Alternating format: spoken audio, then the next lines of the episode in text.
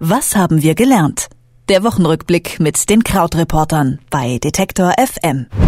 Hallo Christian. Hallo.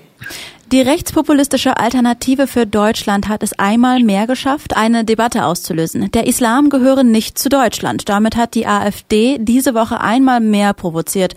Und das erfolgreich. Was lernen wir aus der Reaktion der Medien und der anderen Parteien?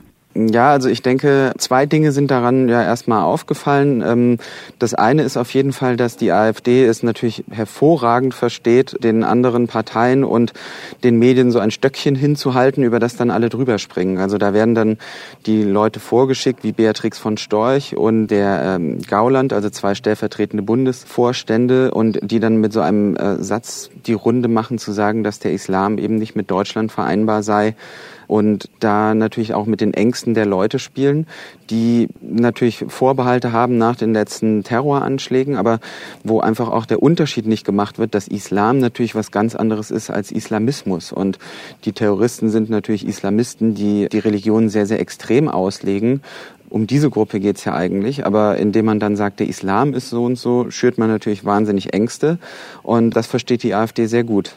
Müssen wir nicht endlich mal gelernt haben, dass die Pseudodiskussionsansätze der AfD sehr kalkulierte Provokationen sind, eigentlich um die Partei konstant in den Medien zu halten?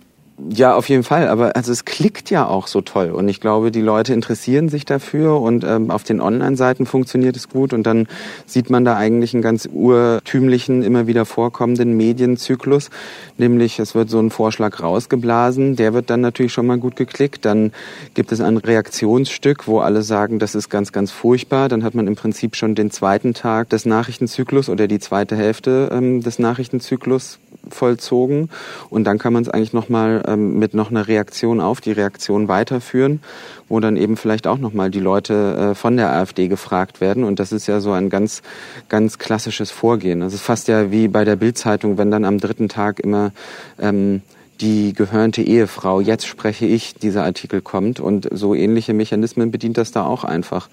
Wir müssen uns wahrscheinlich alle darauf einigen, die AfD totzuschweigen was natürlich nicht möglich sein wird, aber es ist trotzdem natürlich einfach eine interessante Frage zu sagen, wie es sein kann, dass eine Partei, die in Umfragen ungefähr auf dem Niveau von den Grünen oder auch der Linken liegt, ein Vielfaches von deren Aufmerksamkeit bekommt. In dieser Woche sind wir auch wieder darauf aufmerksam geworden, dass der Deal der Europäischen Union mit der Türkei keine Lösung für die Flüchtlingskrise zu sein scheint. Bei einem Schiffsunglück auf dem Mittelmeer sind 500 Menschen ertrunken. Und diese Zahl hat auch das UN-Flüchtlingshilfswerk mittlerweile bestätigt. Was lernen wir über die Fluchtroute Mittelmeer?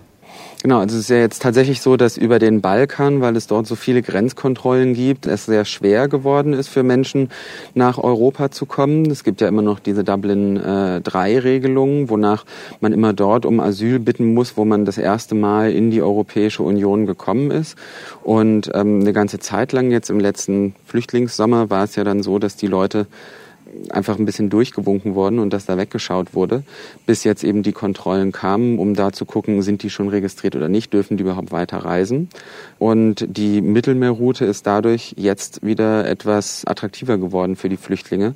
Das heißt also, äh, es wird häufiger versucht, von Ägypten oder Libyen aus über dem, mit dem Schiff nach äh, Italien zu kommen und nach Europa zu kommen, um dann vielleicht auch weiter Richtung Norden zu reisen.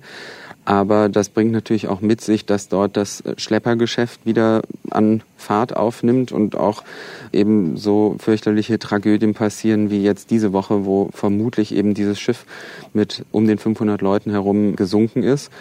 Leider immer noch eine traurige Zahl daran ist, dass um die 180.000 Flüchtlinge schon durch das Mittelmeer jetzt äh, nach Europa gekommen sind, in 2016 allein. Und die International Organization of Migration zählt bisher 1232 Tote und Vermisste allein in diesem Jahr. Wenn man das mal rechnerisch ein bisschen durchspielt, sind das elf am Tag.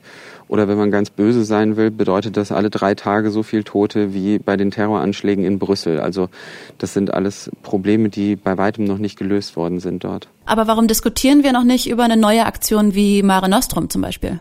Das ist eine gute Frage. Ich glaube äh, einfach, weil es so hübsch weit weg ist jetzt. Also weil es eben, weil wir uns nicht mehr damit beschäftigen müssen, dass es Bilder gibt von den Leuten, die in München am Hauptbahnhof ankommen, beziehungsweise es ist einfach in vielen deutschen Städten wahrscheinlich nicht mehr so ein sichtbares Thema. Und Italien und das Mittelmeer ist hübsch weit weg oder auch die Auffanglager in der Türkei und in Griechenland. Und ich glaube, alle sind einfach sehr froh, dass in Deutschland die Flüchtlingszahlen so weit runtergehen. Dann bleiben wir doch mal in Deutschland. Am Wochenende werden nämlich viele Hörer ihren Wochenendeinkauf im Supermarkt erledigen. Und die Supermarktkette Penny hat jetzt angekündigt, zukünftig auch das krumme und nicht nur das hübsche Gemüse verkaufen zu wollen. Was sagt man denn dazu? Ja, also da fand ich ganz interessant ähm, die Zahl, wie wahnsinnig viel Lebensmittel überhaupt verschwendet werden. Und ähm, es gibt mehrere Studien und Untersuchungen darüber, dass von dem, was quasi angebaut ist und geerntet werden könnte, schafft es ungefähr nur 50 Prozent der Lebensmittel tatsächlich auf dem Teller von Verbrauchern zu landen. Alles andere wird vorher auf dem Feld aussortiert, zum Beispiel, weil es nicht groß genug ist oder zu klein ist. Dann wird es nochmal von Hand aussortiert, bevor es in den Supermarkt kommt, weil wir alle nur hübsche Auberginen und gerade Gurken wollen. So dass es tatsächlich äh, Studien gibt von den Vereinten Nationen, die sagen, dass im Schnitt in der Europäischen Union jedes Jahr pro Kopf ungefähr 300 Kilogramm Lebensmittel vermüllt werden. Teilweise wird es dann als Dünger benutzt und so, aber trotzdem ist es natürlich eine Riesenquote, die ähm, einfach genutzt werden könnte, denn geschmacklich ist daran ja nichts auszusetzen. Und jetzt will Penny das ein wenig in die Biolinien dort aufnehmen. Da kann man natürlich sagen, okay, ist das jetzt ein, ein Marketing-Stunt oder nicht? Einige andere Supermarktketten haben das auch teilweise in ihren Biolinien. Aber es ist natürlich vielleicht ein Anfang, um überhaupt über dieses Thema Lebensmittelverschwendung nochmal anders ein bisschen nachzudenken.